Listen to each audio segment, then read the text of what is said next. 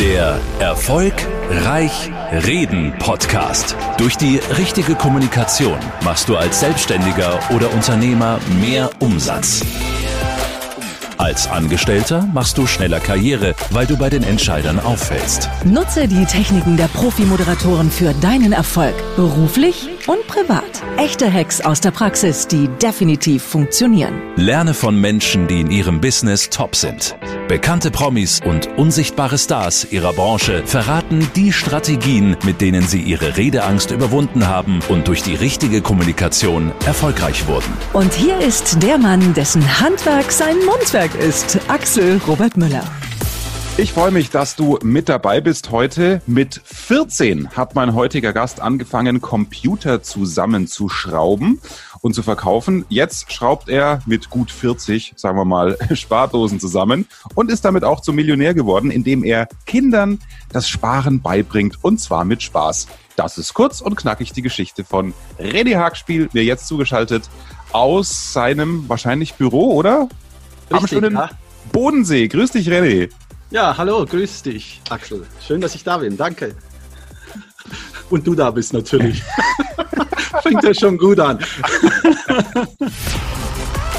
Ja, ihr hört schon, René und ich haben Spaß. Äh, vorab müssen wir, glaube ich, der Community erzählen, wo wir uns kennengelernt haben. Und zwar bei einem Seminar von Steffen Kirchner, der Persönlichkeitsentwickler ist, äh, Motivationstrainer ohne Chaka Chaka, war auch schon hier zu Gast im Podcast. Da warst du Teilnehmer der Business Masterclass. Ich durfte eine Stunde zum Thema Leute, kommuniziert doch einfach anders. Ja, steigt anders in Präsentationen ein, überrascht so eure Zuhörer, eure Kunden. Da durfte ich was erzählen. Und in der Pause sind wir ins Gespräch gekommen und äh, da hat mich René auch durch seine sehr offene Art, durch sein Lachen auch beeindruckt, was du auch gerade schon gehört hast hier im, im Podcast, René, auf andere zuzugehen. Das ist ja für viele auch schon eine Hürde im Thema Kommunikation. Das ist eher so weniger dein Problem, oder? Das ist richtig, das ist weniger mein Problem. Man muss natürlich auch die Situation anschauen. Wer hockt da alles in dem Raum? Das heißt, das sind alles Unternehmer oder angehende Unternehmer, die ticken mehr oder weniger so wie ich. Und die sind ja da, um genau solche verrückte Menschen wie mich oder natürlich auch wie dich, Axel, da kennenzulernen. Und dann fällt es natürlich doppelt, dreifach einfach. Einfach so mit dem Smalltalk schnell auf die Schnelle den Zugang zu bekommen, mit denen zu sprechen. Man hat sofort den Nenner. Also das fällt mir dann sehr, sehr leicht, ja. Mhm. Wie ist es, wenn du in Gruppen reinkommst, wo du jetzt nicht diese Basis voraussetzen kannst, also dass ihr alle äh, unternehmerisch tätig seid oder selbstständig, ähm, bist du da auch eher der stille, abwartende, weil Networking ist ja wichtig, wenn man Unternehmer ist. Wie, wie, wie fängst du da ein Gespräch an? Da tun sich auch viele schwer. Eigentlich bin ich eine dominante Person, das heißt, ich rede gerne. Aber wenn ich in eine Gruppe komme, dann lasse ich zuerst mal die anderen reden. Nicht, weil ich mich nicht traue, sondern äh, wenn das Gespräch ja läuft, dann braucht es meinen Kommentar ja gar nicht. Wenn man mich fragt, gebe ich dann gerne eine Antwort oder mal einen Zusatz und dann werde ich dann sehr schnell enthusiastisch, emotional, vielleicht auch für den einen oder anderen auch laut. Aber dann nehme ich dann gerne die, das Gesprächsthema auch in die Hand. Aber grundsätzlich, nee, da bin ich da und höre einfach zu, weil das ist ja auch spannend für mich, ja, was die da sprechen. Der Erfolgreich Reden Podcast. Dein erstes Mal. René, da sind wir schon mittendrin, dein erstes Mal. Können wir das vielleicht sogar teilen, was in deiner Erinnerung vielleicht als Kind in der Schule bei einem Referat stattfand und als du das erste Mal vielleicht sogar über dein Produkt Du hast ja verschiedene Firmen schon, schon gehabt, was so Präsentationen anging. Also fangen wir mal in der, in der Schule an. Ich weiß nicht, bei euch in der Schweiz heißt das auch äh, ein Referat halten müssen? Oder ist das eher ein, ein, Vortrag, ein Vortrag? Ja, das heißt Vortrag halten. Ein Vortrag halten. ja, das ist ein Vortrag vor der Schule, ne? wenn man ein Buch oder irgendwas dergleichen vorträgt. Ja, das meinst du, ja. Ja, ja genau. Hast du da, ähm, es werden ja Gefühle abgespeichert bei uns ganz, ganz leicht. Hast du da ein Gefühl, positiv oder negativ, mit, äh, ich muss einen Vortrag halten und ja, jetzt hören wir alle zu und alle gucken mich an?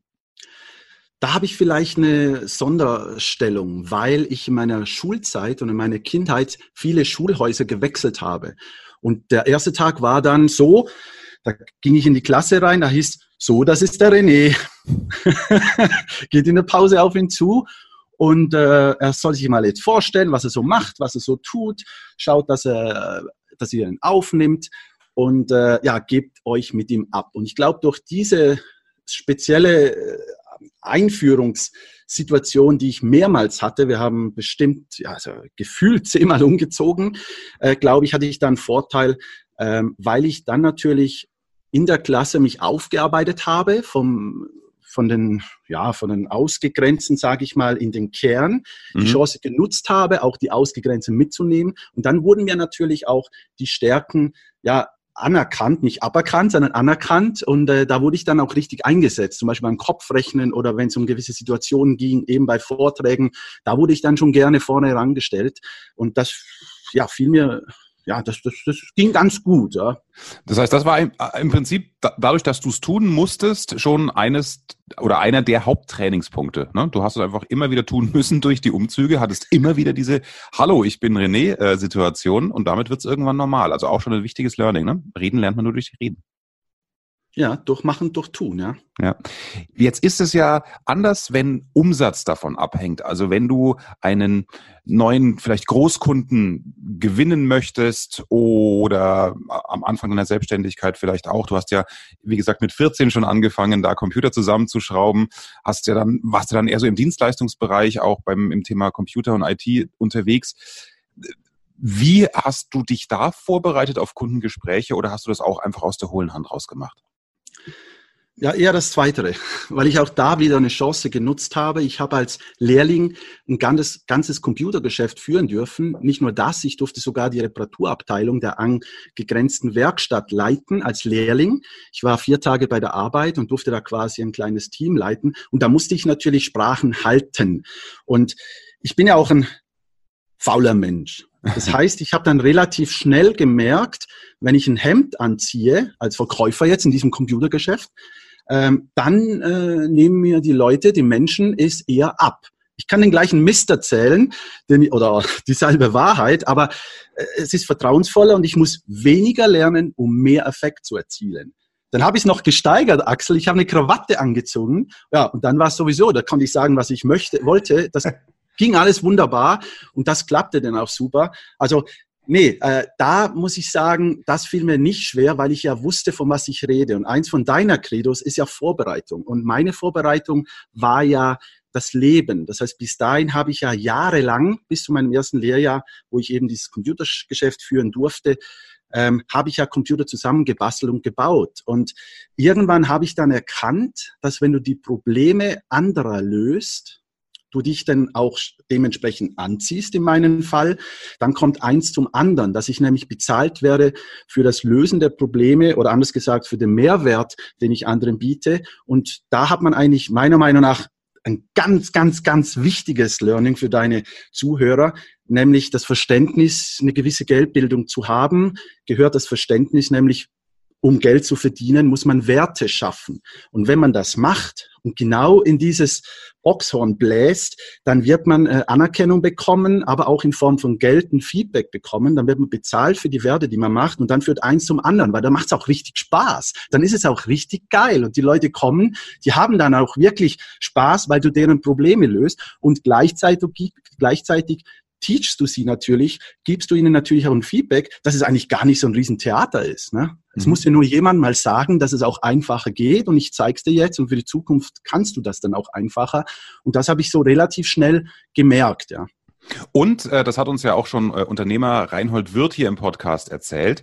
Äh, wenn du dich im Thema auskennst und wenn es dein Kernthema ist, dann geht's ja gar nicht darum, ob du einen vorbereiteten Satz dir vorher aufgeschrieben hast, sondern da ist ja in dir drin schon so viel Know-how, dass du dann sogar begeistert erzählen kannst. Auch beim, beim René gerade, ja, als er gesagt hat, hey, es fängt an, mir Spaß zu machen. Da hatte, wir haben hier eine, eine Bildkonferenz, ja, da geht, da geht sein, sein Lionel Richie Lächeln geht da hoch, der breite Mund, da ist er einfach da, ja.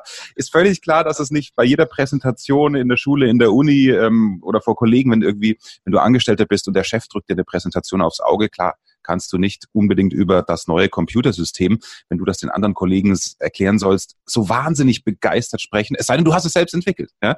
Aber da dann einfach Vorbereitung, sprich im Kernthema, du dich auskennst, was dein Steckenpferd ist, wenn du Selbstständiger bist, was vielleicht sogar oder ziemlich sicher sogar dann das Thema ist, mit dem, wie René gesagt hat, du Mehrwert schaffst, da sollte es dir viel leichter fallen zu präsentieren als bei etwas, wo du dich gezielt darauf vorbereiten musst. Ich glaube, das sind so diese zwei unterschiedlichen Fälle, die man da besprechen kann.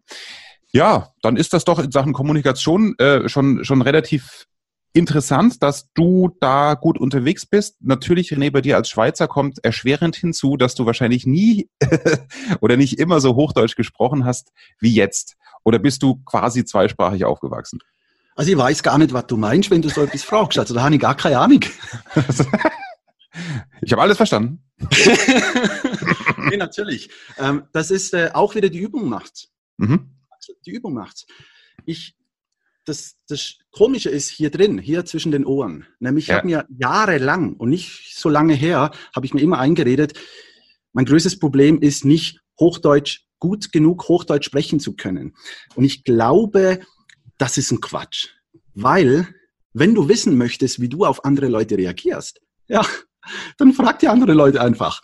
Und wenn die mit dem kein Problem haben, wenn die dir sagen, nee, René, also ja klar, du sprichst jetzt kein hochdeutsches Hochdeutsch oder richtiges Hochdeutsch, du verwendest Wörter, die ich nicht kenne, aber bitte, äh, mir geht's um den Content drauf, mir kommt es auf den Content drauf an, das, was du sagst, wie du es sagst, wie du es lebst und dann, äh, ich glaube auch, äh, dass das führt dann auch zu, zu einer eigenen Persönlichkeit, weil mein Thema ist ja, du wirst ja noch kommen dazu, äh, finanzielle Bildung für Kinder. Und ich habe mir sagen lassen von unserem gemeinsamen Freund, dem Steffen, dass man als Schweizer da ja schon mal einen kleinen Vorteil hat ja? Und dann ist es, glaube ich, egal, wenn man auch so redet wie ein Schweizer. das stimmt. Aber da nochmal kurz Mindset. Jetzt hast du natürlich das Selbstbewusstsein. Wie war das vor, vor zehn Jahren, sage ich mal, als du dir diese Gedanken noch mehr gemacht hast? Weil das ist ja äh, ein, ein reines Einstellungsproblem, so wie die meistgestellte Frage an mich ist, hu, was mache ich bei diesem Lampenfieber? Dann sage ich, gehen wir mal einen Schritt zurück. Ja, woher kommt denn das Lampenfieber? Ja, weil ich denke, dass das irgendwie schlecht ist, was ich mache. Also man, das Problem ist ja nur, dass man immer Angst hat vor der Bewertung der anderen, also die im Zuschauerraum, dass die dich als schlechten Redner bewerten. Du hast es gerade gesagt, das war genau dein Gedanke. Ah, die denken, dass vielleicht mein Hochdeutsch, mein Referentendeutsch nicht gut genug ist. Also wann wurde das dann, dann, dann weniger oder wann hattest du es kapiert? Wenn ich, wo ich verstanden habe, dass es den Leuten ja egal ist, wie ich in dem Moment gerade in andere Richtung, wie ich aussehe zum Beispiel. Jetzt in dem Moment, deine Hörer hören zu. Mhm. Denn doch egal, ob ich 200 Kilo habe, 50 Kilo, ob ich von wo ich bin, wie ich spreche, was auch immer. Wenn ich auch wieder was erzähle, was deine Hörer jetzt interessiert und für alle, die jetzt dabei sind, interessiert das ja, wie ich rede. Ich habe eine eigene Art zu sprechen. Das sagen mir die Menschen, dass ich sehr emotional und sehr gefühlsbetont und sehr lebendig das erzähle. Ich kenne da noch einen anderen, der fängt mit A an, der es ähnlich so hat. Und ich glaube, wenn die Leute jetzt noch zuhören, dann macht ihnen das auch Spaß, dann wollen sie auch hinter den Gartenzaun blicken. Und wenn man das dann mal verstanden hat, oder auch ich habe zum Beispiel ein schräges Lächeln, wir können ja noch weiter um uns rum nörgeln. äh, hat mir einer gesagt, René, du hast ein schräges Lächeln auf den Video. Sag ich, okay, jetzt kann ich dagegen lenken, Aufmerksamkeit wegnehmen. Ja, ich kann es probieren, aber ist mir eigentlich egal. Wenn dich das stört, ja, dann achtest du auch nicht mehr auf andere gröbere Fälle, wo ich drauf achte und dann passt ja, ist wieder Win-Win. Also, nö, ich glaube, ich muss nicht, ich darf auch gar nicht perfekt sein. Ich muss auch eine gewisse Fläche bieten, wo die Leute auch rumnörgeln dürfen, können. Ähm, und äh, wenn das, das schräge Lächeln dem hilft, dass sie das aufnehmen, was ich erzähle, dann passt ja. Und das hilft mir auch, wenn ich vor Leute rede, äh, weil äh, die ja nicht kommen, um mich als Person anzuschauen, sondern dem zuzuhören, was ich denen zeige oder was ich da zu sagen habe. Mhm. Und äh, bei uns im deutschen Fernsehen haben wir Moderator des Heute-Journals Klaus Kleber, der, glaube ich, die unsymmetrischsten Augen der Welt hat. Da hängt ein Auge irgendwie zwei Zentimeter tiefer als das andere, wo man denkt, was ist das denn für einer, obwohl er ja trotzdem ein telegener Typ ist. Also das ist ja, ne, man kann auch mit vermeintlichen Mankos Karriere machen. Du hast es mit Spardosen geschafft. Jetzt kommen wir zu deinem Kernthema. Äh, du bist Vater von vier Kindern, Jahrgang 77. Äh, ich habe zwei Kinder. Eins davon hat ein Buch gelesen, das jetzt auch neu rausgekommen rausgekommen ist im Juni 2019, Das Geheimnis von Monetia. Ah, ich finde den Titel schon so schön. ähm, da geht es also darum, dass du natürlich spielerisch in eine schöne Kindergeschichte verpackt lernst, als Kind, warum Sparen wichtig ist, die Themen Freundschaft, auch das Thema Erfolg streifst du dadurch ja letztendlich, indem du auch äh, gut und böse ansprichst in dem Buch. Also ein Ort, der zum Beispiel nicht gut wegkommt, ist der Ort namens Dispo. Ne? Also für alle, die das Buch nicht gelesen haben, ähm, verliere gerne noch mal zwei, drei Sätze selbst drüber, weil auch das ist für mich äh, ja im Bereich Kommunikation und für unsere Hörer wieder ein gutes Beispiel indem du dich eben nicht hinstellst, ein Buch schreibst, liebe Kinder, ihr müsst sparen, weil erstens, zweitens, drittens, sondern indem du Storytelling machst. Du machst eine Geschichte, wo rein zufällig dein Leidenschafts- und Lebensthema drin rüberkommt. So kann jeder seinen eigenen Vortrag strukturieren, ja, überlegen, welche Botschaften möchte ich rüberbringen und dann baue eine Geschichte drumherum. Also der böse Dispo-Kredit als Erwachsener, der die, die Wahrscheinlichkeit, ohne es wissenschaftlich erhoben zu haben, dass ein Kind, das ein Buch gelesen hat, irgendwie ein Dispo als angenehm findet, ist jetzt schon mal ziemlich gering, weil im Buch der Ort Dispo ein böser Ort ist. Was waren sonst noch deine Herangehensweisen in der Geschichte von Munitia? Ja, es war wichtig, äh, einen Weg zu finden, wie man den Kindern diese gewissen, vielleicht auch in der Gesellschaft unangenehmen Themen ja, mit Spaß und Spannung, wie man gerne so sagt, beizubringen. Und da musste man oder mussten wir uns gewisse Tricks einfallen lassen. Zum einen ist ja unsere Kundschaft nicht primär das Kind, sondern die Eltern von dem Kind. Das heißt, wir mussten in der Sprache der Eltern sprechen. Die Eltern sind in der Regel, ja, die haben äh, Persönlichkeitswerte im Sinne von, äh, dass ihnen Freundschaft wichtig ist, Wohlbefinden, Sicherheit, Loyalität, Hygiene, natürlich auch Präzision. Ähm, Disziplin ist ganz wichtig, Ordnung, Geduld, aber nicht Erfolg, Fortschritt, Spaß nur bedingt, weniger Prestige, weniger Ausdauer etc. Aber genau diese Erfolgsthemen sind ja eigentlich, du wirst dann erfolgreich, wenn du deine eigenen Ziele erreichst, aber das ist nicht die Sprache der Eltern. Die Sprache der Eltern ist eher miteinander und nicht, so wie es im Volksmund gerne heißt, ähm, alleine äh, für dich, äh, weil Geld ja, äh, ich sage jetzt mal, ja, also alleine für dich kämpfen, um Geld zu generieren, dass du den Arm wegnimmst, das ist eher ein, ein alleiniger Weg, ein erfolgsgetrimmter Weg, ein leistungsorientierter Weg. Das möchten die Menschen eher nicht hören, aber trotzdem geht's ja um die Themen. Das heißt, ich, wir mussten Möglichkeiten finden, wie wir den Kindern oder den Eltern das Thema Sparen oder Geld beibringen können, ohne ihnen wirklich auch auf diese speziellen ja, erfolgsgetrimmten Worte rumzutanzen. Und wir ja. machen das zunutze mit unserem Spardino, der auch die Hauptrolle hat. Und das ist ja diese besagte Spardose, die du da angesprochen hast. Das ist eine Kugelbahnspardose. Die ist 60 Zentimeter groß. Ich halte die mal hier ins Bild rein. Deine Hörer hören das, äh, sehen das natürlich nicht, aber sie hören das. Warte mal. Es ist ja. eine Kugelbahnspardose. Das heißt, wir wecken den Spaß, den Spieltrieb der Kinder und die Kinder lernen damit, mit Münzen zu sparen. Und dieser Spardiener ist wie ein Haustier für die Kinder. Zumindest sagen mir das die Eltern und auch deren Kinder. Das heißt, die lernen wirklich mit Spaß das Sparen. Und genau das machen wir uns zunutze, zunutze diese emotionale Bindung zu dem Spardiener, der jetzt in der Geschichte auf einmal lebendig wird.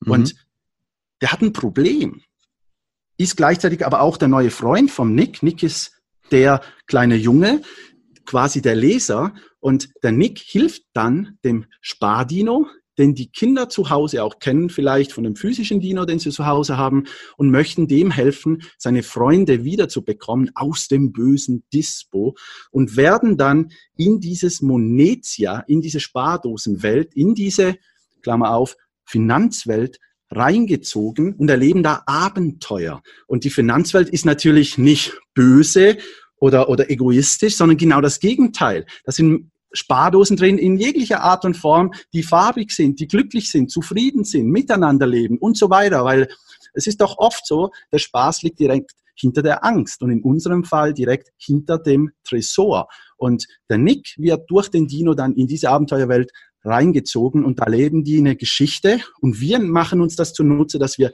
jegliche Begriffe wie Euribor oder Liquido für den Fluss in dieses Buch reingenommen haben mhm. oder eben auch Dispo, um dann schon die richtigen Schubladen im Unterbewusstsein der Kinder äh, aufzumachen, damit wenn dann im Erwachsenwerden die Kinder dann wieder mit diesen Wörtern in Verbindung treten, dass sie dann schon wissen, ist Dispo eher positiv für mich oder eher negativ für mich. Und meine Meinung nach ist Dispo immer, ein Dispositiv immer negativ, weil du unheimlich viel Energie im Nachhinein reinsetzen musst, um dann auf Null zu sein. Das muss man sich mal vorstellen. Du setzt wochenlang, monatelang, jahrelang Energie rein, die woanders fehlt, um dann auf Null zu sein. Und Null ist nicht erstrebenswert. Ja, absolut. Also ich habe auch nie Dispo-Kredite verstanden. Ich bin da auch einfach zu knausrig. Was? 8, 10, 12, 14 Prozent der Bank zu schenken dafür, dass ich es, ich, muss es ja trotzdem zurückzahlen. Also das ist äh, auf Dispo in Urlaub habe ich nie verstanden. Ich glaube, ich war einmal im in meinem Leben in einem in einem Dispo. Ich hatte auch jahrelang gar keinen und habe den gar nicht beantragt. Weil ich dachte mir, wofür denn? Ja, äh, und zwar bei so einer Zwischenfinanzierung, wo es dann genau um fünf Tage sich nicht ausging. Ne? Sagst die Abbuchung, da habe ich beim Banker angerufen, sage da sollen sie dann, weil es ein echter Service ist, ihre zehn Prozent von mir aus kriegen für die vier Tage. Aber das war es auch schon. Auch da muss ich ja die Verantwortung übernehmen. Ne? Hätte ich das nochmal vielleicht anders organisiert, wären auch diese vier Tage nicht nötig gewesen. Also Geldbildung, ja, Entschuldige. Aber, aber Axel, ich möchte noch dazu sagen, das Buch, Dispo kommt natürlich im Buch nicht generell schlecht davon. Mhm. Ja? Also wir erklären dann im Buch von der Tante Brünnhilde, die so der Gegenpart ist von den konservativen Eltern, die erklärt dann dem Nick, ab, ausgelöst von der Geschichte in äh, Message, die das Kind dann in so einer Art Smartphone, in so einem Index bekommt. Und da klärt die Tante Brünnhilde das Kind mit den Sparthemen auf und sagt dann auch, ähm, dass zum Beispiel der Disco, Dis, äh, Disco, ja, Disco auch, der Dispo schon gut sein kann, wenn man ihn für die Wertsteigerung, für eine Wertvermögen, also nicht für eine Verbindlichkeit nützt, sondern wirklich für eine Wertsteigerung. Zum Beispiel ein Bäcker, der dann ein Dispo aufnehmen muss, das heißt dann ein bisschen anders, äh, um zum Beispiel äh, mehr, mehr Brötchen backen zu können. Da macht Sinn. Und das erklären wir dann im Buch. Also es ist nicht generell schlecht, mhm. aber wir zeigen dem Kind natürlich die beiden Seiten. Das ist gut. Also es ist eine, äh, ein, ein, pädagogisches Buch fast schon. Hast du dich da auch beraten lassen? Gab es da äh, Menschen, die sich mit äh, Erziehung, so vermitteln sie Botschaften spielerisch an Kinder, Heranwachsende auskennen oder ist das bei dir komplett intrinsisch? Nein, definitiv. Da haben eine Menge Leute dran gearbeitet. Schreib, von Schreibcoaches bis zu sehr, sehr, sehr guten Lektoren. Natürlich auch ein toller Illustrator. Da haben wir noch gar nicht viel drüber gesagt. Es hat ja. über 50 tolle Illustrationen dabei, um den Super Kindern aus, das ja. eben auch visuell zu zeigen. Aber ich habe auch einen Fachpsychologen äh, in das Boot reingenommen, der nämlich hilft den Menschen auch das in der Form zu präsentieren, auch visuell, damit es auch so ankommt. Weil ich tue den Leuten ja nichts Böses. Das Ding kostet 20 Euro. Ich halte ja mal das Buch in die Kamera. Deine Leser sehen es nicht, aber äh, deine Hörer sehen es nicht. Aber das Ding kostet 20 Euro. Wann hast du mal die Möglichkeit, für 20 Euro etwas für dein Kind zu kaufen, wo es richtig Bock hat, es zu lesen? Weil die Kinder sehen Harry Potter, das ist dann eher ab 10, 11 Jahren. Aber so ein siebenjähriges, achtjähriges Kind hat heute keine Möglichkeit, Möglichkeit, eine tolle Abenteuergeschichte zu bekommen, die so aufgemacht ist wie das, sehr, sehr hochwertig, auch mit Stanzung. Also wir haben uns einiges einfallen lassen und die Kinder werden ja mitgerissen. Und das ist ja nur das erste Buch von mehreren. Und ich glaube, die 20 Euro Investition, wenn du dem Kind die Möglichkeit nimmst, ne, nach der Schulbildung, die Berufsbildung auch noch die finanzielle Bildung zu bekommen. Wenn du dem Kind die finanzielle Bildung nimmst, dann, wenn es nämlich noch Bock drauf hat und das lernen möchte, ich glaube, dann wird es im späteren Leben des Kindes einfach teurer als diese 20 Euro. Also die Investition, glaube ich, in dein Kind ist viel, viel sinnvoller heute schon zu machen, weil es hat ja Bock drauf. Frag doch, du weißt doch so selber, Axel. Ja, mein Sohn hat es äh, mein Sohn hat's gelesen und auch begeistert. Ja, genau.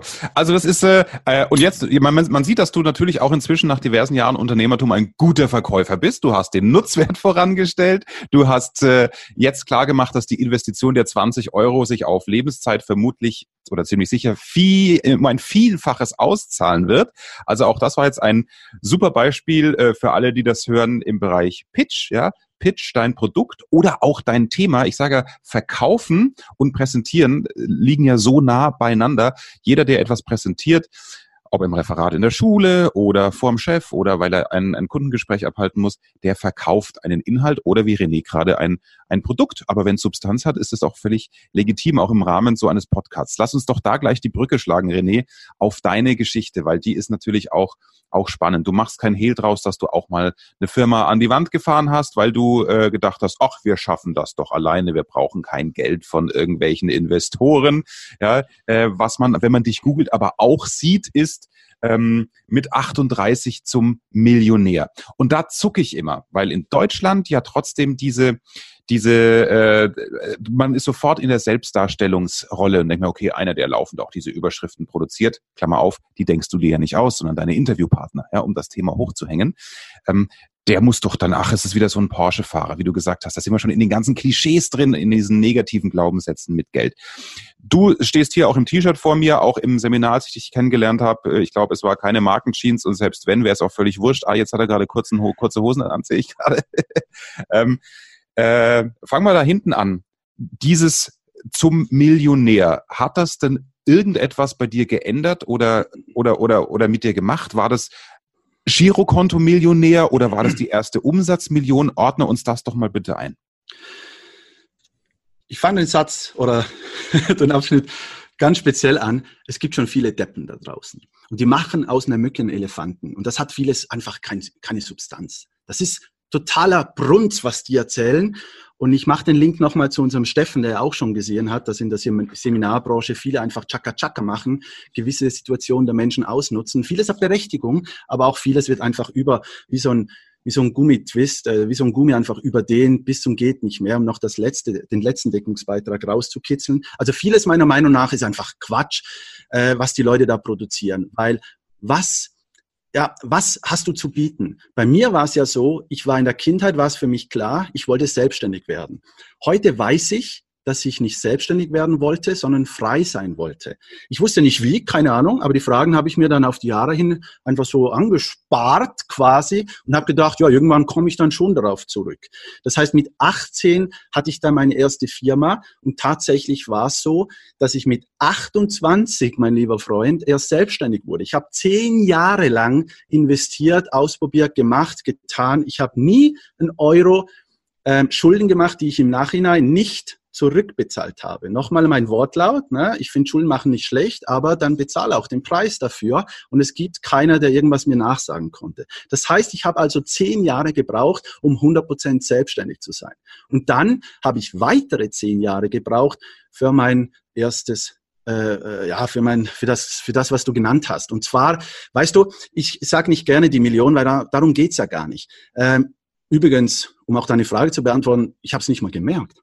Mhm. Meine Partnerin kam zu mir und sagte, ich sagte, ich habe da nebenbei mal so einen blöden Spruch gesagt. Irgendwas habe ich gesagt, ich weiß es nicht mehr. Dann kam die zu mir, da bist du ja schon längst. Sag ich ja, nee, nur weil wir ein Haus haben, das so teuer ist und das, das sind ja alles Verbindlichkeiten, das sind ja Fixkosten. Das hat ja nichts mit Millionärdasein zu tun, mit Cashflow oder so. Und sagte, nee, rechne doch mal aus. Und dann habe ich wirklich das ausgerechnet und dann bin ich im Nachgang darauf gekommen, dass ich schon zwei Jahre anscheinend Millionär bin. Und ähm, dann habe ich mir das natürlich wieder zunutze gemacht. Aber nicht negativ, wie man jetzt sofort wieder denkt, sondern ich dachte mir, oha, wenn du jetzt eine Botschaft hast und diese Botschaft vermitteln möchte, möchtest und die Pressemenschen oder auch die, die Podcast Leute äh, darauf ansteigen, ja, dann kann ich mir das ja wieder zunutze machen und einfach sagen, ja, ich habe 150.000 Spardosen verkauft und die kosten alle rund 100 Euro.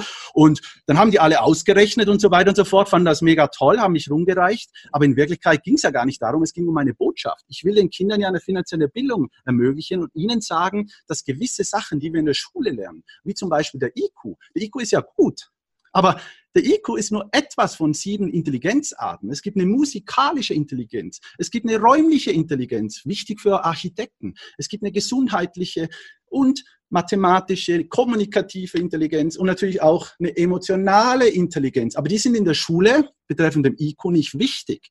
Weil in der Schule betreffend IQ sagt man, das Kind, das mit zehn Jahren ein, ein, ein, ein Gedächtnis hat oder so funktioniert wie ein 18-Jähriger, hat ein IQ von 180 und das ist besser wie ein Kind, das nur ein IQ von 80 hat.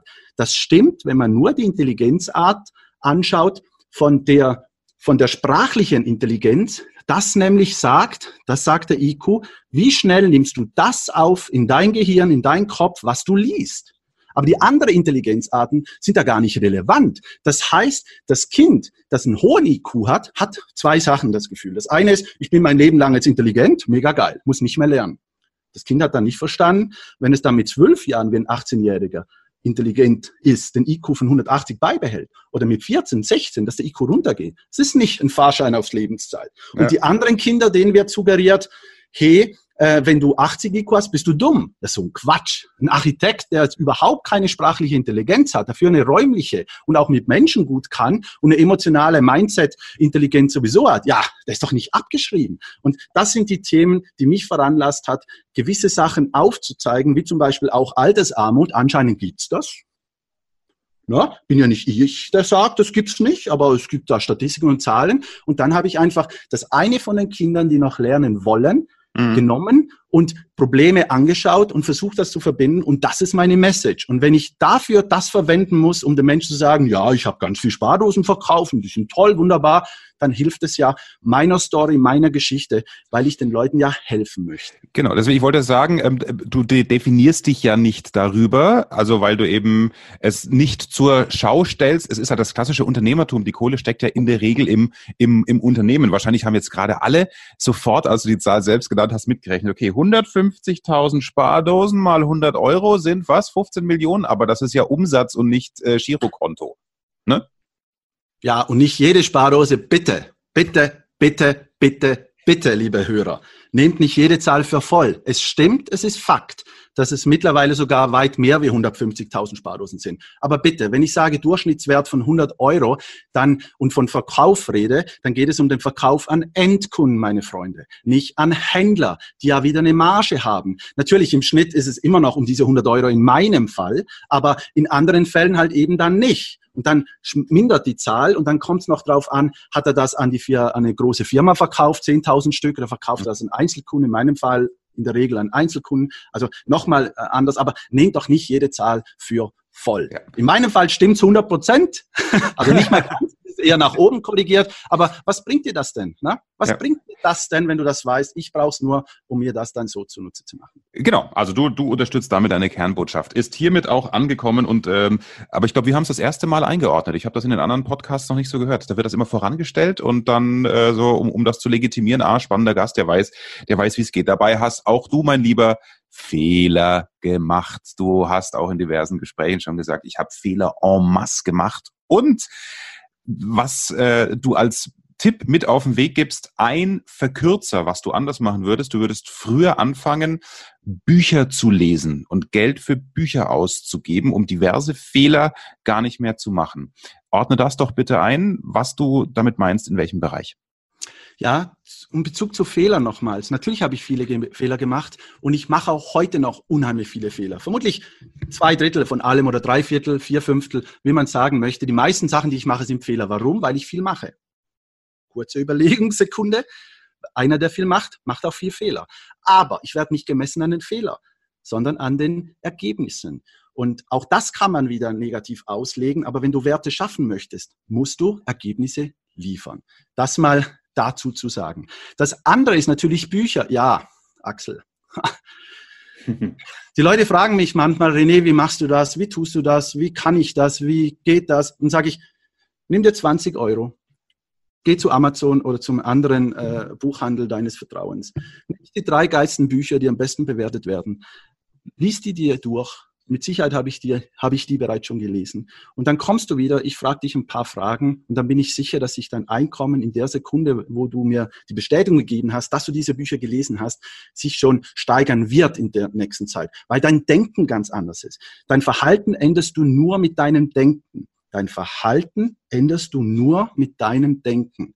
Und das ist ganz wichtig, dass man das mal gelesen, äh, gelernt hat. Und das liest du einfach nur, weil du hast ja nicht Leute, die dir so was sagen. Das sagt man ja dann gerade, das ist spirituell oder sowas. Du musst Beispiele bekommen. Du musst Geschichten erzählt bekommen. Und was sind die besten und geilsten Geschichten? Nämlich von Biografien von Menschen, die schon den Lebensweg in 15 oder 20 Jahren gegangen sind und das komprimiert haben in einem 10-Euro-Buch. Ich drehe jedes Mal durch, wenn ich an der Stelle bin, in ein 10-Euro-Buch Buch hat der das Wissen reingesteckt von eins, zwei, fünf oder zehn Jahren und ich habe die Möglichkeit für ein paar Euros das zu lesen. Ich investiere eine Woche, einen Monat, zwei Monate, von mir aus ein halbes Jahr in diesen zehn Euro Schinken. Aber meine Freunde, wenn ihr dieses Buch gelesen habt, habt ihr das Wissen von diesem Mann oder von dieser Frau, der viele Jahre gebraucht hat, um das so komprimiert darzustellen, weil in der Einfachheit In der Einfachheit liegt oft die Lösung. Je einfacher du ein Thema erklären kannst, mit Geschichten erzählt, desto besser ist es, desto besser kannst du das auf, aufnehmen und dann nimmst du das auch auf und du wendest es an und auf einmal verändert sich alles. 10 Euro, meine Freunde. Kauft echt. Geht jetzt. Nee, 20 Euro. Ihr müsst ja mein Buch kaufen. Entschuldigung. Dann dachte mir, was ist denn jetzt los? Hat er jetzt seinen eigenen Pitch vergessen? Aber ich glaube, es ist angekommen. Ne? Äh, es ist erstens angekommen und zweitens, das hat mich auch beeindruckt. Es gibt ja auch viele kostenlose Möglichkeiten, sich weiterzubilden. Ich kann allen das äh, angstfrei Reden Einstiegs-E-Book von mir ans Herz legen, äh, wenn ihr wissen wollt, wenn du wissen willst, wie du eine gute Vorbereitung A, welche Leitfragen du dir stellen solltest bei einer überbordenden Stoffsammlung, was deine Kernbotschaft ist, was dein Zielpublikum ist, wie du einen echten Wow-Effekt vor dir selbst hinbekommst, dass du eine Sicherheit bekommst durchs Proben zu Hause. Das kostet, das kostet alles kein Geld, das kostet nur Zeit. Äh, dann trag dich ein für mein kostenloses E-Book Angstfrei Reden. Und äh, René, das hast du dir ja auch gezogen. Also ich betone ja auch, es ist kein äh, großes Fänger-E-Book, um hier eineinhalb Seiten PDF zu, zu haben gegen irgendeine ähm, E-Mail-Adresse, die dann in der E-Mail-Liste drin ist, sondern ich habe mir da wirklich Mühe gegeben. Äh, und was mich beeindruckt hat, du hast mir dann äh, das Feedback gegeben, dass du A, mit dem Inhalt ganz zufrieden bist, was mich natürlich freut, und auch B, du, du fasst solche Dinge auch nochmal zusammen. Also wie ist, ist das so deine Arbeitsweise, dass du ein Buch, das du liest, dann auch vom von, von der Wissenskonsumierung, sage ich mal, in deinen Schädel reinkriegst? Ja, tolle Frage oder tolles Statement, was du da sagst. Ich möchte das gerne als zweiter Schritt sagen. Das erste ist noch wegen deinem angstfreien Reden, PDF. Freunde, also meiner Meinung nach äh, hat der Axel äh, eine Begabung oder ein Talent. Talent habe ich, sage ich nicht so gerne, aber eine Begabung, nämlich äh, oder eine Kompetenz, weil die hat er ja, äh, dass er äh, ein schwieriges Thema auch einfach darstellen kann in wenigen Punkten. Und wenn der Mensch was verstehen kann, dann sind es wenige Punkte. Und ich möchte jetzt da nicht anfangen zu spoilern, aber auch da geht es darum, wie siehst du eine Situation? Was kannst du machen, um auch äh, dann sicher dastehen zu können. Um was geht's überhaupt?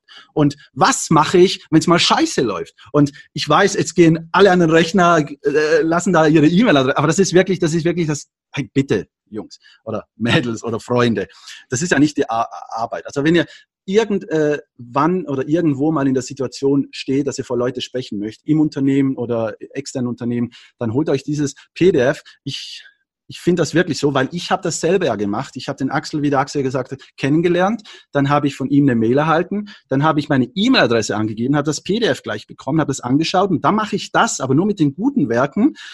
Klingt jetzt schmeichelnd, aber es ist wirklich so, mache ich eine Zusammenfassung, weil mir die Absicht von einem Schinken, den ich lese, ganz wichtig ist. Ich überlege mir im Vornherein, welches Thema interessiert mich jetzt. Was interessiert mich? Okay, ich möchte sprechen lernen oder reden lernen. Dann suche ich mir auf Amazon für 50 Euro ein paar Bücher oder eben äh, gehe an die Seminare, wo es genau um, diesen, um diese Themen geht und dann ziehe ich mir alles zusammen. Und dann weiß ich schon im Vornherein, was ist meine Absicht? Was will ich überhaupt von dem Zeug, was ich jetzt da lese? Weil ich investiere ja Zeit. Ich bekomme zwar Zeit zurück, weil ich ja das Wissen dann anwenden kann und Zeit spare, weil ich effektiver durchs Leben gehe, aber in Wirklichkeit in Wirklichkeit muss ich ja zuerst mal Zeit investieren. Und dann ist es leider traurig, aber wahr, äh, nach drei Tagen haftet mich nicht auf die Zahl, aber nach drei Tagen sind 90 Prozent von dem, was du gelesen hast, wieder weg. Also eigentlich ist es ein Wettlauf gegen das Vergessenwerden. Nochmals, Bücher lesen ist ein Wettlauf gegen das Vergessenwerden. Äh, Deshalb sind solche PDFs, die jetzt zum Beispiel der Axel gemacht hat, sehr wichtig. Und trotzdem fasse ich das nochmal zusammen, weil das ist ja schon komprimiert, überfasse, äh, setze das für mich mit meiner Absicht so um und habe dann zum Beispiel auf OneNote oder Evernote verschiedene Stichwortarten gemacht. Zum Beispiel das habe ich dann unter der Kategorie Reden gemacht. Und da fasse ich das ganze Wissen aus den ganzen Büchern, die ich zu der Zeit um das Thema Reden lese, zusammen, weil, und jetzt kommt, ich glaube einfach dran. Ob es wissenschaftlich so ist, ist mir eigentlich wurscht, Axel. Aber ich glaube daran, wenn ich zum Beispiel wie jetzt das zweite Buch, das ja im Frühling kommt, pitch, das geht dann ums Geld. Nee, nee, es hat schon mit, Entschuldigung, normalerweise finde ich nicht so, aber ich finde es gerade lustig. Ja, passt rein. Das nächste, das erste Buch ging ja um Sparen, das zweite geht ums Geld. Was ist die Reihenfolge, die ich dann mache? So, jetzt wissen wir es. Ich gehe in mein OneNote, übrigens kostenlos bei Office dabei. Dann gehe ich in die Rubrik Geld Und dann habe ich ja schon das Wissen meiner letzten 20 von mir aus gelesenen Büchern, wo überall vielleicht nur ein Satz drin war, habe ich alles komprimiert. Das habe ich dann meiner Lektorin gegeben, so sage ich so, das sind die Nuggets von dem Buch, zweiten Buch, that's it. So haben wir die letzte Woche diese Nuggets fertig machen können, die letzte Woche die Nuggets fertig schreiben können für das zweite Buch. Äh, und äh, so mache ich das bei allen. Wichtig ist die Absicht. Warum investiere ich die Zeit? Und davor gestellt natürlich, ich muss zuerst mal äh, der Gedanke haben, ich möchte auch das lernen wollen. Und danach natürlich möglichst Quellen abrufen, zusammenfassen das ist für mich so das Beste, weil ich glaube, wenn ich es dann abrufe, kommt sofort wieder zurück aus dem Unterbewusstsein, werden die Schubladen sofort geöffnet, in dem Fall, in meinem Fall hier, äh, um Geld, bei dir um äh, angstfrei reden und dann wird das sofort geöffnet und zack, ist es auf einmal wieder da. So ist meine Vorgehensweise. War jetzt ein bisschen lang, Axel, aber ja, aber ist ja schön, äh, ist ja wichtig für alle, die die Strategien auch eben wollen und aufsaugen wollen und alle, die in der Podcast-Hörerwelt unterwegs sind, die haben ja die Bereitschaft auch länger zuzuhören, entscheiden sich bewusst für einen Podcast und deswegen finde ich das ja schön, dass wir da die Zeit haben, auch in, in so einem Format. Ich komme ja aus einer Radiokultur, wo es heißt, alles über zwei, zweieinhalb Minuten kann der Mensch nicht aufnehmen, dann soll man gefälligst wieder Musik spielen. Insofern ist natürlich auch dieses Podcasting hier für mich entspannt. Da kann man auch jetzt, kann, man kann jetzt auch mal zehn Sekunden Stille zum Beispiel versuchen auszuhalten. Wollen wir es mal ausprobieren? Wir sind mal kurz still.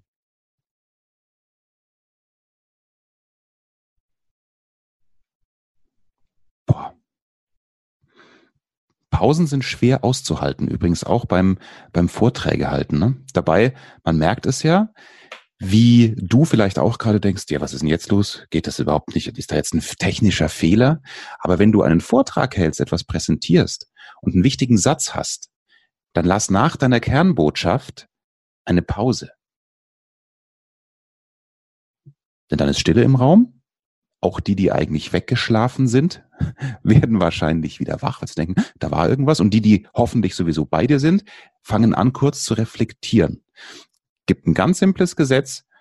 Eine Pause vor einer Botschaft erzeugt Spannung.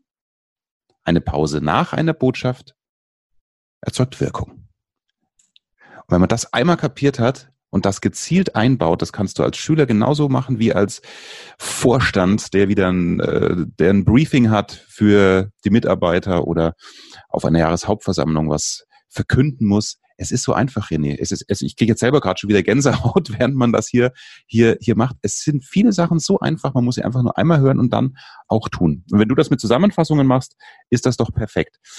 Du bist einer, der sehr viel auch an dir arbeitet. Nimm uns mal kurz mit durch deine Woche. Also ein äh, ein, ich sag mal, Spardosenbetrieb aus Holz, das herzustellen. Das ist ja nie bei dir am Bodensee eine kleine Fabrik, eine Fertigungsstraße hast du da, habe ich mal gesehen in einem kleinen, in einem kleinen Rundgang. Das heißt, du musst da ziemlich sicher äh, viel steuern und dich viel einsetzen. Woher nimmst du die Zeit neben der vier Kinder auch noch, wenn man auch dem Privatleben gerecht werden will? Ähm, ja, ich glaube, nahezu einen Tag in die persönliche Weiterentwicklung zu stecken. Wie strukturierst du dich da? Als ich gelernt habe, dass ich am meisten raushole, Axel, wenn ich mir was, äh, wie jetzt vorhin gerade bei dir mit der Pause, du hast dir vorgenommen, eine Pause zu machen vor zehn Sekunden. Und mein erster Gedanke nach den zehn Sekunden, abgesehen von dem, was du Tolles gesagt hast, war, äh, dass ich gedacht habe, jetzt war ich erfolgreich. Das können alle deine Hörer sagen, weil wir was vorgenommen haben, es durchgezogen haben und Punkt. Du hast dein eigenes bestimmtes Ziel erreicht, du warst erfolgreich. Also heute, heute eigentlich schon Check, Tag erfolgreich. Dasselbe oder das Ähnliche habe ich dann auch für mein Geschäft äh, erkennen müssen, nämlich, dass es am besten ist, wenn ich als erstes in mich selber investiere und das kann ich am besten losgelöst von allem rundherum. Ich ja, folge dir auf Instagram, Axel, und sehe ja, wo du am kreativsten arbeiten kannst. Das ist nicht in äh, irgendwelchen Räumen, zumindest ist das äh, so von mir objektiv so wahrgenommen. Du betonst das auch immer wieder. Es ist äh, in verschiedenen Cafés, übrigens überall auf der Welt, Klammer zu. ja, das stimmt tatsächlich. Also wo ich bin, ist ein Café und ich habe meinen Laptop dabei und habe Lust, was zu machen. Nicht, ich muss was machen, sondern oft muss ich was, äh, habe ich Lust, ja. Und genau das ist es. Das habe ich auch. Ich habe für mich erkennen müssen, dass ich für alles zu wenig Zeit hatte. Und das erfolgreich sein können hat viel damit zu tun, Sachen nicht mehr machen zu müssen oder zu können. Also das heißt, wie das Abschneiden. Ein Baum wächst dann, wenn du was abschneidest. Ein Diamant wird, gewinnt dann an Wert, äh, wenn, äh, wenn du ihn stampfst und, und, und, und unter Druck und so weiter, aber er verliert einen Großteil seines äh, Gewichtes. Das heißt, du musst lernen abzuschneiden. Und ich habe mich dann äh, darauf ja, committed, sage ich mal, äh, dass ich gesagt habe, ich möchte gerne den Freitag, den ganzen Freitag, heute haben wir Freitag, lieber Axel, für deine Hörer auch, ähm, mir widme. Und zwar allem, was ich gern mache, wo ich Spaß habe, was mich persönlich weiterbringt. Warum? Ja, weil ich so einfach mega weit kommen kann. Nur wenn ich hier sitzen würde und ein Buch lese, das ist gigantisch, wie geil dieser Abend oder dieser Tag wird. Und es ist auch geil im Nachhinein, weil du schon was geleistet hast, wie das Wochenende dann wirst. Du gehst auf die Partnerin, in meinem Fall, ganz anders drauf ein. Auf die Kinder natürlich auch. Du bist voller Energie, weil du am Samstag in das Wochen oder am Freitagabend in das Wochenende starten kannst und weißt, diese Woche hast du was gemacht. Weil viele Leute haben ja ein Problem, dass sie viel arbeiten und das Gefühl haben, sie machen doch nichts. Das ist ja auch so ein generelles Problem von Burnout. Die Leute machen ja nicht zu wenig, sondern die arbeiten ja extrem viel, aber nichts hat irgendwelche Substanz oder bringt sie nach vorne. Und ich mache das einfach so, dass ich sage, früher habe ich fünf Tage äh, dafür gearbeitet, äh, um im Unternehmen das nach vorne zu bringen. Jetzt habe ich es auf vier Tage konzentriert. Ich fange jetzt schon um sechs an arbeiten. Das ist ein Nachteil, für mich ein Vorteil, weil ich am kreativsten bin morgens. Es mhm. sind auch keine Mitarbeiter da. Aber ich konzentriere das auf Montag bis Donnerstag. Ich bezahle wiederum den Preis unter der Woche, damit ich einerseits am Freitag mich um mich äh, beschäftigen kann, weil nur ich bringe ja auch mein Unternehmen weiter und am Wochenende kann ich mich dann voll der Familie widmen. Und da fällt mir gleich was ein. Es gibt den Hermann Scherer, den kennt man vielleicht in der Szene.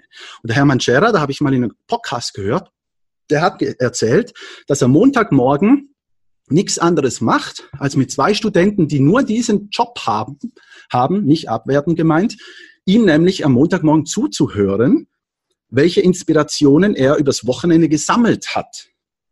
Und dieses Zugehörige müssen die dann verwerten, dass die dann das googeln, schauen, was gibt's für Möglichkeiten und so weiter und können ihn das dann am Freitag dann präsentieren. Das heißt, das mit sich beschäftigen, er macht das parallel am Wochenende anscheinend, hat vielleicht auch keine vier kleinen Kinder mehr. Ja, hat er ganz bestimmt. Ich weiß, er hat einen kleinen, aber, aber das ist keine Entschuldigung, sondern er macht das einfach parallel. Er ist ja schon ein Profi äh, aber Montagmorgen nutzt er, um das zu kommunizieren, dann wird es verwertet und dann kommt das so wieder zurück. Also auch er hat sich seine Inseln finden können und für mich war dieser Freitag ungemein wichtig. Und das kann ich jedem ans Herz legen.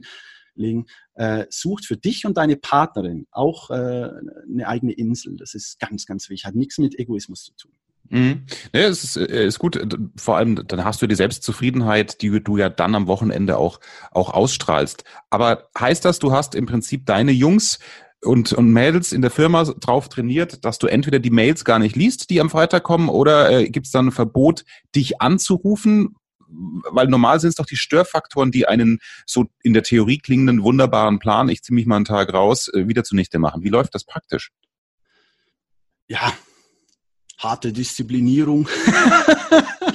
Strafandrohung, Aufenthalt, Incentive Nein. in Sibirien. Nein, meine Mitarbeiter werden äh, stärkenorientiert geführt. Das heißt, die bekommen Arbeiten, die ihnen auch liegen. Das heißt, ich setze nicht die Mitarbeiter auf Jobs ein, sondern umgekehrt, ich suche, welche Jobs passen, die ich hier habe, zu den Mitarbeitern. Und dann gehen die ganz anders drauf ein. Die finden das auf einmal toll. Die sind auch pflichtbewusst genug. Übrigens, ähm, ist äh, mein Unternehmen auch vielleicht auch diesbezüglich ein bisschen anders aufgebaut, dass ich eher ähm, Mitarbeiter mit einem größeren Rucksack bei mir einsetze, die sonst schon die eine oder andere Schwierigkeit habe, auch wieder als Chancengeber, weil ich glaube, wir Menschen müssen auch äh, anderen Menschen unbedingt helfen. Wir müssen Chancen geben. Und äh, viele bekommen nämlich diese Chancen nicht, weil es einfach auch in meinem Unternehmertum viele Arschlochchefs gibt. Ja eben nicht stärkenorientiert führen machen, warum kann nicht ein Buchhalter auch in der Produktion arbeiten oder Produktionsmitarbeiter Buchhaltung machen? Also, und meine Mitarbeiter machen das dann so und ich bin ein Fan davon, dass sie dann jeden Tag dieselben Arbeiten machen, die ihnen liegen. Das heißt nicht, dass es eintönig wird, aber am Freitag machen die dann halt dasselbe. Heute habe ich allen freigegeben, weil man hört, es ist ruhig. Normalerweise laufen bei mir die Maschinen, weil ich heute noch äh, Buchhaltungstermine habe etc. Aber äh, normalerweise laufen jetzt die Maschinen und ich bin ja nicht hier. Aber nee, das läuft autonom weiter und äh, man muss ja auch nicht jeden Tag E-Mails bearbeiten und so weiter. Ich für mich mache zum Beispiel nur noch an bestimmten Tagen die Bestellungen, an bestimmten Tagen die Debitoren, die Kreditoren und an bestimmten Tagen ähm, machen wir dann äh, die E-Mails etc. oder zu bestimmten Zeiten. Du musst es ja nicht permanent machen, weil je mehr du E-Mails du versendest, desto mehr bekommst du. Mhm. Ähm, du hast auch einen schönen Sch äh, Schlüsselsatz gesagt, finde ich. Der Spaß liegt oft direkt hinter der Angst. Ist, glaube ich, 20 Minuten her, dass du das gesagt hast. Ich fand ihn ja. so wichtig, dass ich ihn jetzt nochmal aufgreifen möchte. Der Spaß liegt oft direkt hinter der Angst. Ist natürlich für mein Kernthema angstfrei reden. Ich übersetze es gleich für, für meine Hörer. Wenn du diese Bombensicherheit hast, durch eine geile Vorbereitung sowohl inhaltlich als auch durch sechs, sieben, acht Mal Proben von mir aus, je nachdem, wie wichtig du den Vortrag auch einsch äh, einschätzt. Dann kommt dieses Flow-Gefühl nach den ersten ein, zwei Minuten, wo es ganz normal ist, dass man noch nervös ist, vielleicht beim Reden von Menschen. Dann rufst du ja nur noch das ab, was du dir eintrainiert hast. Und das ist dann richtig geil. Also mir macht das auch wirklich Spaß, vor Menschen zu sprechen nach dieser ersten Minute, wo auch ich immer noch zu schnell bin. Das ist bei mir so dieses Zeichen, dass ich vielleicht nervös bin oder diese Minute brauche, um mich zu akklimatisieren. Wie hast, wie kannst du das für dein Leben übersetzen? Hast du konkrete Ängste, über die du vielleicht sprechen möchtest, früher gehabt, die du dann wie aufgelöst hast und dir als, ich sag mal, Ernten den Spaß dann geholt hast? Schwierige Frage, gute Frage. Ja, vielleicht nennst du das jetzt Ausweichen, aber zuerst muss man mal definieren, was Spaß ist. Mhm. Und auch was glücklich sein ist. Weil Spaß sein oder Spaß haben ist nicht glücklich sein und glücklich haben. Das sind zwei Paar Schuhe. Spaß haben kannst du mit Netflix oder mit einer netten Unterhaltung oder wenn du dich zudröhnst am Wochenende etc. Aber glücklich zu sein hat viel mit Zurückgeben zu tun. Und was ist der Zweck? Warum bist du hier? Das Miteinander erleben. Und wir machen das bei uns in der Familie so, dass wir am Wochenende unter der Woche mache ich, haben wir gesagt, durch Wertschöpfung äh, mache ich äh, Ergebnisse und am Wochenende will ich Erlebnisse. Und äh, das machen wir mit der Familie, dass wir wandern gehen, Freiheitsgedanken, dass wir oft in äh, Ferien gehen, äh, in Urlaub, also ganz normal wie andere Leute auch. Wir gehen halt dann vielleicht ein bisschen weiter. Letztes, letzten Sommer waren wir in Florida mit unseren allen vier Kindern. Der jüngste war äh, zwei. Das hat wunderbar perfekt funktioniert. Perspektivenwechsel, Sicht von außen, andere Leute mal erleben. Ja, auch wieder dankbar zu sein, wenn du zu Hause bist, weil es gibt einfach Werte. Axel, du weißt es ganz bestimmt. Ich sehe das schon, wie du mit deinen Kindern sprichst einfach mal dankbar zu sein, dich zurückzunehmen, einfach mal zu sagen, wo bin ich überhaupt, was mache ich überhaupt, wo will ich überhaupt hin, wenn kann ich alles mitziehen und was haben wir hier überhaupt? Ich meine, wie heißt, wie heißt dein Podcast? Habe ich vergessen. Oh, also reich. Oh, was, was Reiches? Oh, oder? Nee, das reicht. Wir sind doch, mein Gott, wir haben Wasser zu Hause, wir haben ja. ein Haus über dem Dach. Uns geht's mega gut. Und Trotzdem ist natürlich wichtig, Spaß zu haben, weil durch Spaß lernst du natürlich aus der Kindheit schon heraus. Deshalb mache ich Spardosen mit Spaß, mit der Kugelbahn. Deshalb habe ich ein spaßiges Buch geschrieben mit dem Dino. Also ich glaube, das Lernen geht über den Spaß am besten, weil du halt, halt auch alle Emotionen äh, und auch deine Gefühle damit verbindest und dann werden wieder zurückgekommen in die Schubladen, auch die Schubladen auch wirklich manifestiert und die Verbindungen dahin. Also der Spaß darf nicht wegbleiben und ich hole mir den am Wochenende dann am besten mit der Familie. Ich weiß nicht, ob ich deine Frage jetzt richtig beantwortet habe, ich bin ein bisschen ausgewichen, aber... Ja, genau. Nein, also du, ich habe dir die Brücke gebaut, weil das geht natürlich schon tief rein, ob du eine konkrete René-Angst vielleicht nennen möchtest und wie du sie aufgelöst hast. Das hast du nicht beantwortet, aber das Zeichen ist für mich, du möchtest es auch nicht beantworten. Nö, also so. wenn du mich jetzt ein bisschen äh, rauskitzelst, fällt es mir vielleicht auch ein, von was ich Angst habe. Von Spinnen habe ich keine Angst. Doch, doch, jetzt fällt es mir ein. Und da oute ich mich auch gerne, weil es, glaube ich, auch viele Leute haben. Ähm, ich habe keine Ahnung warum, Frag mich nicht weshalb. Es gab keinen Unfall oder sonst was. Ich habe bei manchen Autobahnen Angst zu fahren. Oh. Und kein, wenn meine Partnerin nebenbei ist, merkt die das gar nicht. Du würdest es auch nicht merken. Jetzt habe ich einfach gesagt, und nächstes Mal wirst du mich ansprechen. Stimmt ja gar nicht, aber in mir brodelt es dann. Aber was mache ich dann? Ich sage, du Arschloch, Angst. das sage ich nicht. Ich sage, du Arschloch, Angst. Du willst mir ja nur beweisen, dass mein Körper funktioniert. Das ist ja nur ein Schutzmechanismus. Und eigentlich muss ich das ja dann positiv drehen, aufwägen mit positiver Energie und sagen, mein Körper funktioniert, ich habe Feuer gemacht.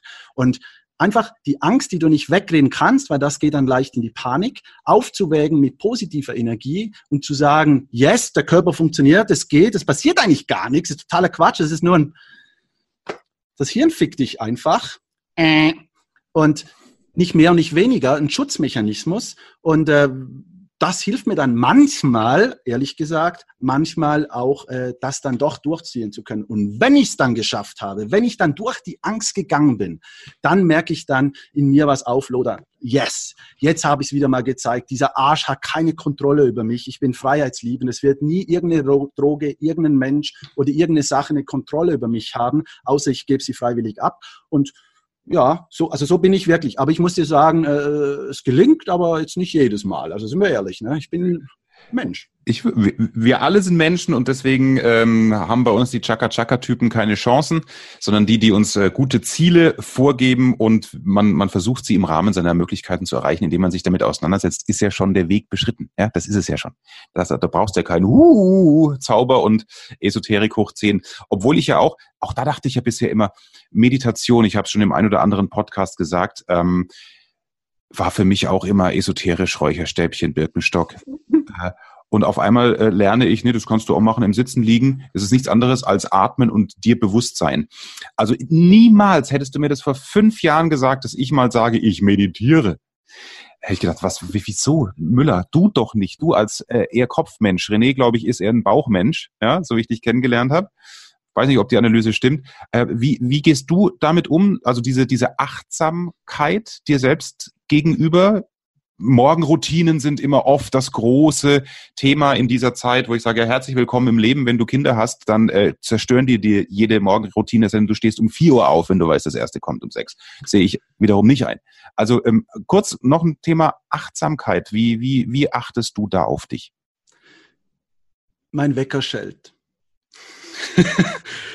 dann stehe ich auf, höre schon meine Partnerin im, äh, im äh, Badzimmer mit dem lauten Föhn.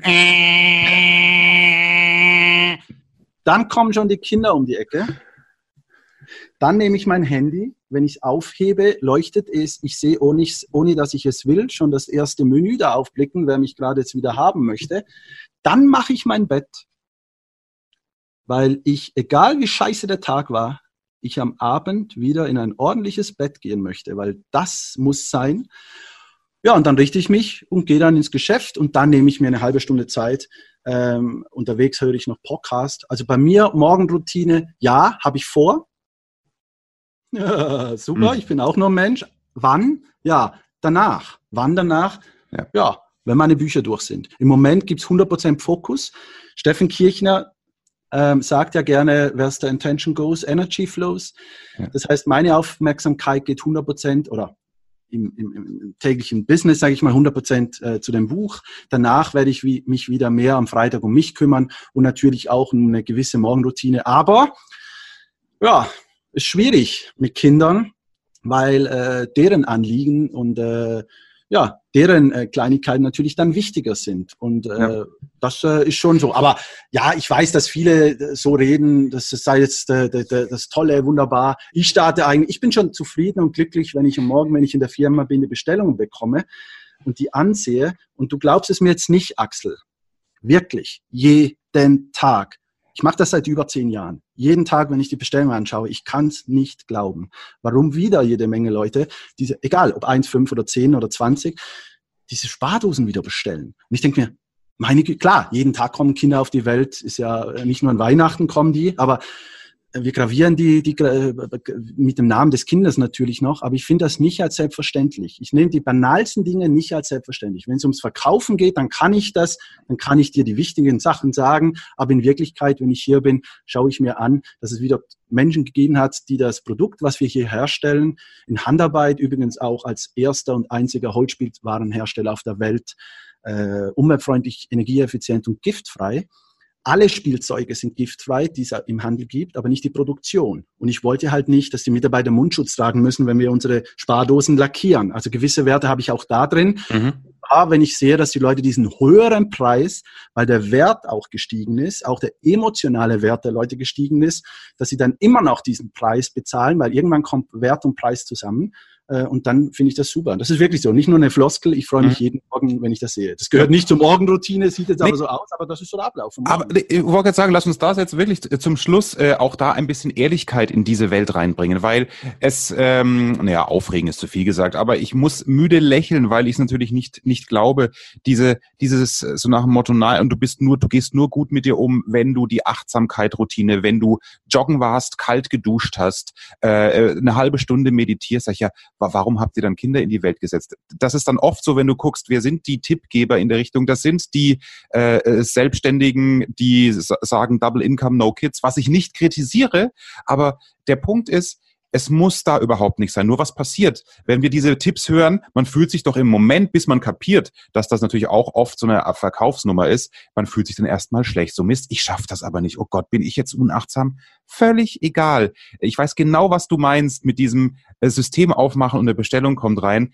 Ich schreibe nach wie vor am Montagmorgen, wenn ich keine Bayern 3 Sendewoche habe, morgens um sieben sitze ich in meinem Lieblingscafé, wo ich dann auch die erste Insta-Story schon draus mache. Ja, ich bin oft manchmal auch sogar um sechs der erste Gast, wenn meine Frau die Kinder dann fertig macht und schreibe da meine Rechnungen, weil es mir Freude macht. Das macht keine Buchhalterin in dem Fall. Klar, ich habe jetzt auch kein, kein Produkt, wo ich tausend Rechnungen schreiben muss, ja, sondern das sind ja Dienstleistungen, meine Business-Podcasts. Aber wenn das das Glücksgefühl auch ist, weil es letztlich eine gewisse Wertigkeit ähm, deiner Arbeit bis zu diesem Zeitpunkt Du hast es perfekt gesagt, du kannst nur dann eine Rechnung schreiben, wenn du Mehrwert für andere geschaffen hast. Und das bei einem schönen Cappuccino, so gehe ich in die Woche. Und das ist dann meine Montagmorgen-Routine und ich fühle mich danach wirklich großartig und habe noch zehn Minuten Zeit für mich und geatmet. Punkt. Also lass uns da mal Ehrlichkeit reinbringen. Wenn du das geil findest, dich über Bestellungen zu freuen, weil sie ein, ein Ausdruck dessen sind, was du jeden Tag tust, ist es doch ein geiles Lebensgefühl, oder? Ja, und ich möchte auch gerne was hinzufügen. Viele Leute machen sich Gedanken, was ist mein Warum? Oh, Morgenroutine und das ganze Gedöns von A bis Z, alles okay. Es gibt viele Leute, die brauchen das. Aber bitte, ich merke, ich merke, wenn ich in Situationen stecke, dass wenn es drauf ankommt, es unendlich viele Chancen gibt und wenn es drauf ankommt, die Leute dann nicht abdrücken. Die, mhm. die, die gehen nicht den nächsten Schritt. Also ist nicht das Problem das ganze Gedöns drumherum, sondern mach doch bitte den verdammten nächsten Schritt einfach mal. That's it. Keine Hexerei, gar nichts anderes. Lern doch nicht, du kannst tausend Bücher lesen, aber drück doch einfach mal ab. Bring das ganze Zeug einfach mal auf die Straße. Da sehe ich das Problem. Weil viele sagen dann und kommen, oh, ich habe keine Idee, und sage ich, frag Google. Ich, äh, googeln wir äh, zusammen. Äh, ich habe 100 Ideen dann gleich. Oder sagen die, was soll ich denn machen für eine Geschäftsidee? Sage ich, komm, wir gehen mal in die Stadt. Schon auf dem Weg dahin habe ich schon zehn Geschäftsideen. Weil ich schaue, wo sind die Probleme? Und habe ich Bock, wichtig, der Spaßfaktor, habe ich überhaupt Bock, jetzt in meinem Alter mit 40, 30, 20, überhaupt dieses Problem zu lösen? Und wenn ja, hocken wir uns daran. Also eine Geschäftsidee zu finden, ist überhaupt kein Thema. Dann wieder die Quellen anzapfen und dann natürlich verdammt nochmal den nächsten Schritt gehen und durchziehen. Einfach das Ding durchziehen, mit Begeisterung, Leute mitziehen, die dir dann ebenfalls auf dem Weg helfen und das durchsetzen. Und ich glaube, dass das viel wichtiger ist, diesen nächsten Schritt machen zu wollen, als das ganze Gedöns da, das du angesprochen hast. Ich dachte, ich möchte das noch dazu fügen, weil ich einfach das Problem nicht im Bekommen sehe, sondern genau bei diesem ersten Schritt bei den Menschen. Geh du den nächsten Schritt, wenn du mehr über René wissen möchtest, in der Podcast Podcast-Beschreibung hast du den Link zum Buch. Du hast die anderen Links, die mir René natürlich noch zur Verfügung gestellt hat, wie du auch an die wirklich sehr hübsche Dino-Spardose kommst. Natürlich auch das verlinken wir sehr gerne. Ist ja auch wirklich recht und billig, wenn du uns hier deine Zeit schenkst, lieber René. Vielen Dank dafür.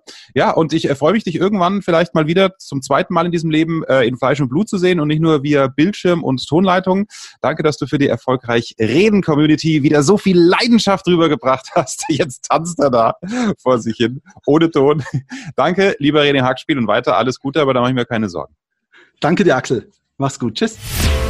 Mehr Wissen, mehr Erfolg, mehr Umsatz. Beruflich und privat. Das, das, das ist der Erfolgreich Reden Podcast mit Axel Robert Müller. Du bist Unternehmer oder Führungskraft im Unternehmen? Dann binde deine Mitarbeiter und Kunden noch enger an deine Company mit einem professionellen Business Podcast. Sozusagen das Intranet zum Hören oder auch der Kunden-Newsletter für die Ohren. Deine Firma sitzt quasi im Kopf des Kunden und ist näher dran als jede Kundenzeitschrift. Wie das klingt und wie das geht, findest du auf www.marktführer-kommunikation.de. Marktführer-kommunikation.de Die Marktführer Deutschlands wie Allianz, Wirth oder Kercher vertrauen Axel schon. Und du? Klick marktführer-kommunikation.de